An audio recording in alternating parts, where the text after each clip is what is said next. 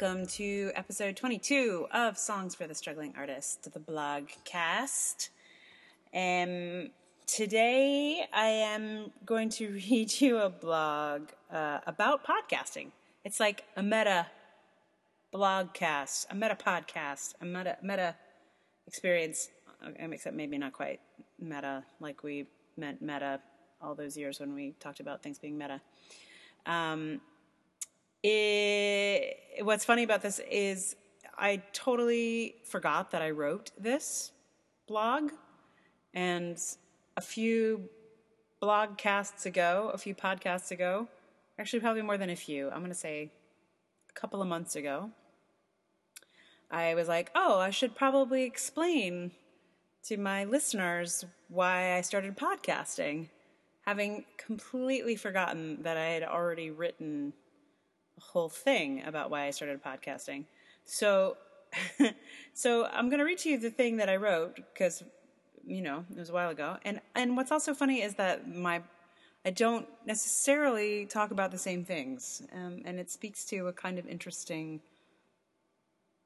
difference between me talking and me writing. Um, so, yeah. And it's also just funny, like the stories that we tell about ourselves and why we do what we do. On a different day, it feels like I start something from a different point of view. So, for example, there's like three different origin stories for my theater company. And that's not because I'm lying or making stuff up. It's just like according to my perspective on the day. I mean, there's a whole host of reasons that one does something. And you're always kind of making it up in retrospect anyway. So, um, yeah, it's like, did you do it or you didn't do it? And, and the reasons for it, um, they're all in there, I think. But, but they're perhaps different or they feel different on a different day. You feel like you started it for something different, for some different reason than you did when you began. And also, I think my writing mind is very different from from, from my talking mind, and, and sometimes, and sometimes they're just the same. So, if you're interested in comparing things like that, then um, when I figure out which number it was, I'll tell you and you can compare the two and listen to me talk before I remembered that I wrote this. So yeah, the, and the reason that happened that way is because um, my writing is usually um, I write it. I write you know every day, and then three to six months to a year after I get to typing what I've written the year before, the month before, the three months before, the six months before, whatever. And then um, from there, that goes usually to the to the to the blog where I actually post it. It doesn't always work that way. So if something is like a really red hot topic and I need to talk about it right now, I'll, I will type it right away and post it right away. But you know, I'd say 85% of the blogs that I write are are in that structure.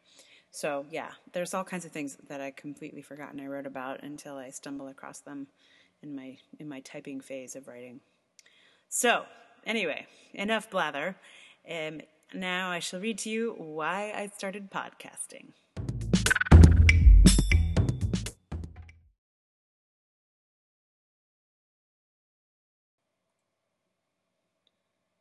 You guys, I love podcasts. I can't call myself a Vanguard podcast listener. I wasn't really in the very first wave of podcast podcast listening, but I caught on pretty quickly, and I've been listening for about a decade. And for many of those years, most of the voices in my podcast feed were male. They were the hosts of public radio shows, or men interviewing, mostly, men. In 2012, in the midst of my feminist snap, hat tip to Sara Ahmed for that term, I began to feel the imbalance. I found I was worn out from listening to, almost exclusively, men. So I went on a search for women's voices to include in my podcast feed. That search led me to The Broad Experience, a podcast I love, and for a while things settled there. But then about a year ago, there was a shift. Suddenly, all the new shows in my feed were hosted by women and it looks as though I have public radio to thank for that. The fact is, 80% of the podcasts in my feed were public radio shows that were also podcast. And because public radio is publicly funded, they apparently, at some point, noticed the imbalance themselves, or savvy listeners wrote in and told them, and took it upon themselves to right the ship by investing in female podcasters. One of my favorite podcasts, Note to Self, is apparently a result of that direct action. The host, Manoush Zomorodi, has been talking about this lately in the press, and it's made me really appreciate that we have a publicly funded media that can invest in this sort of thing. Also, in hearing and reading Zomorodi talk about it, I got inspired to add my own voice to the mix. In the years when I was desperate to hear a female voice on a podcast, I thought I should start a podcast. Obviously, there was a need, but I didn't want to, and I didn't feel inspired about it. Then Zomorodi started talking about the development of her own voice on her podcast, on the change from being an authoritative, impartial reporter voice to a quirky, human one. And I thought, well, I am a quirky human. Maybe it's time to do it. Simultaneously, I was realizing that even the people who like me the most weren't able to keep up with reading my blog, and I thought maybe people would like to hear it instead. It would mean they could read my blog while washing the dishes or whatever. And so I dove in. At first, only for my patrons on Patreon, and then for the public.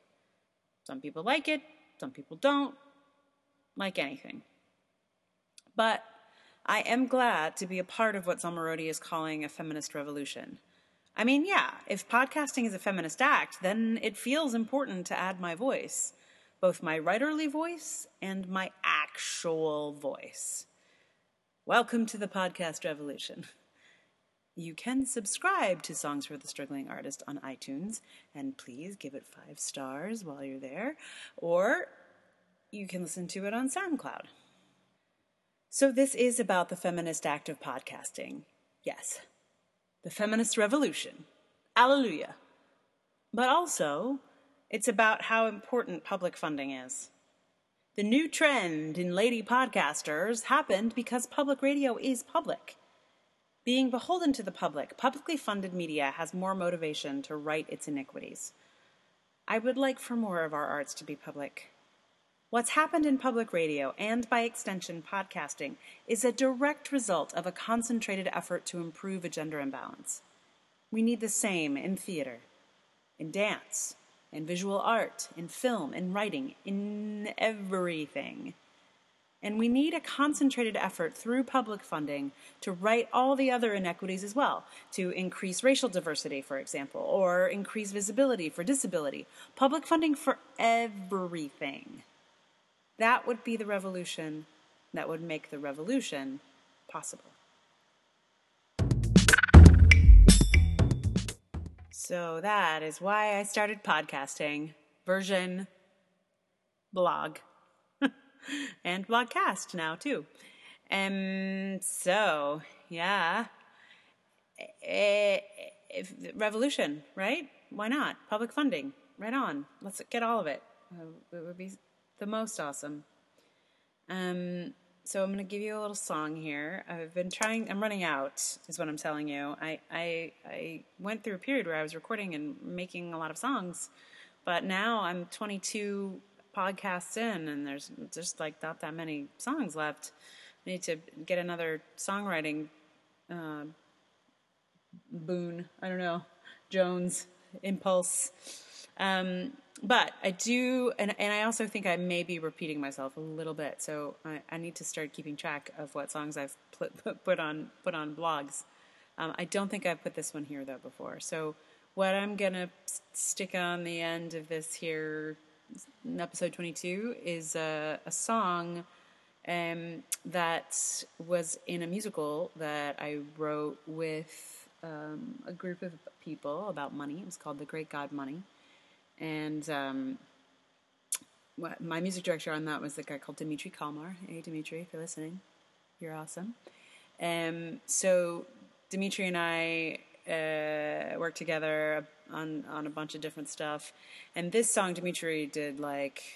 I mean, he did he did the he did the line share on this. So he did the whole. He, it's like you'll hear it's like a total like dance track Um, that's all Dimitri, and and he made what I sort of was like kind of sketched out into like an actual, like yeah, it's it's that it was a mess before Dimitri got his hands on it. So I'm grateful to Dimitri for this uh, version. And this, what what you're to hear is not what was in the show. We didn't like do a, a cast recording or anything. Um, what this is is Dimitri's um, uh, dance track, and then me singing it over it, uh, just so that we could teach it to the actors and give it to them, so they they could they could work on it. Um, so this was not in the show, but this is what we have. This is the artifact or an artifact from the from that show. Um, I should probably give you some context for it too, because otherwise it's going to be like what. Um, so in the show, the character's like basically making a bunch of decisions about money and where to go and what to do. Um, and she kind of gets it, and she goes, there are all these different lands, so all these different um, places, and she ends up at a crossroads where she can go to the land of extreme. Oh no, it's the land of extreme gender roles. The whole the whole place is the land of extreme gender, gender roles, and she gets split up um, from uh, the the male character she's traveling with. He goes to the land of extreme masculinity, and um, uh, Dot, who's the main character, and uh, her her friend Nat. Um, both end up having to go to the land of extreme women. So this is the Extreme Woman song, Extreme Land of Extreme Gender Roles, and this song is the Extreme Woman song.